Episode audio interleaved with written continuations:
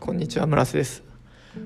この前、えー、人は違う間違うというところから学びが深まっていくというお話をしたんですけれども、まあ、人ってそもそもその違うっていうことをなかなかこう気づけなかったりもするんじゃないかなっていうのがあの私がよく考えることでもあります。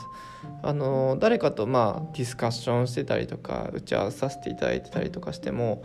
違うのにあそれは一緒だねってくくってしまってあの違うっていうことが分かったらどうしてそうなるの？なんでそうなの？っていうふうに考えることができるんですけれども一緒だねってなるとあの自分の考えと一緒だからその人の考えは私と同じだから考える必要がないっていうような処理が自然と行われてしまうっていうことが、まあ、よくよくあるのかなと思います。まあ、実際あのこの前ちょっとあの不登校のことについて、まあ、ディスカッションさせていただいた時にうーんちょっと感じたことがあって、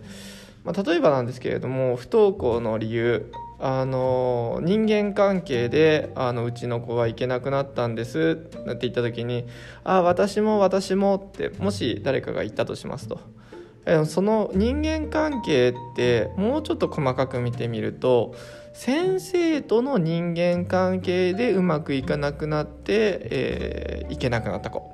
まあ、もしくは生徒との他の友達ですね。あのとの人間関係が悪くなっていけなくなった子、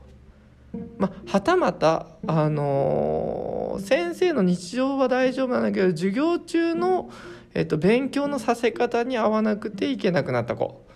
まあ、全部人間関係っていうくくりになってくると思うんですけれども、まあ、よくよく人とこう議論してる他の人が議論してる時に聞いてるとその、まあ、細かいと言われれば細かいのかもしれないんですけれども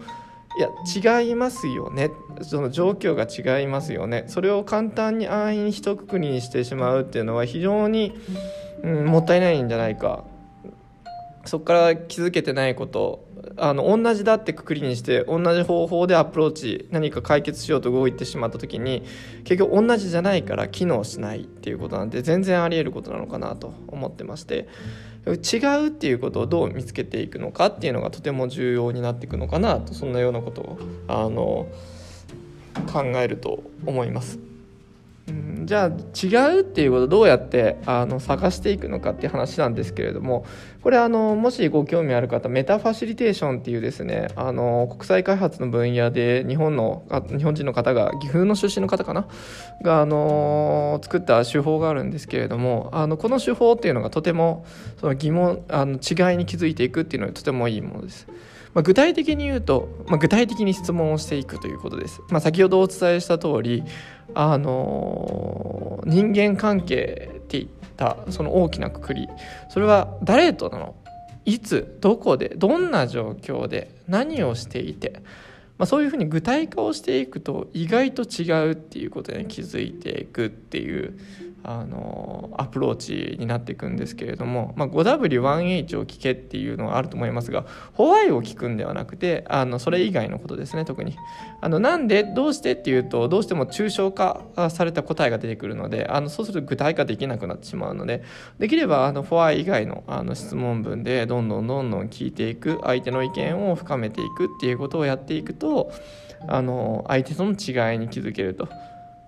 まあ、そういうことをやっていくことでこう学びのあの源泉が生まれてくるのかなと思いますと、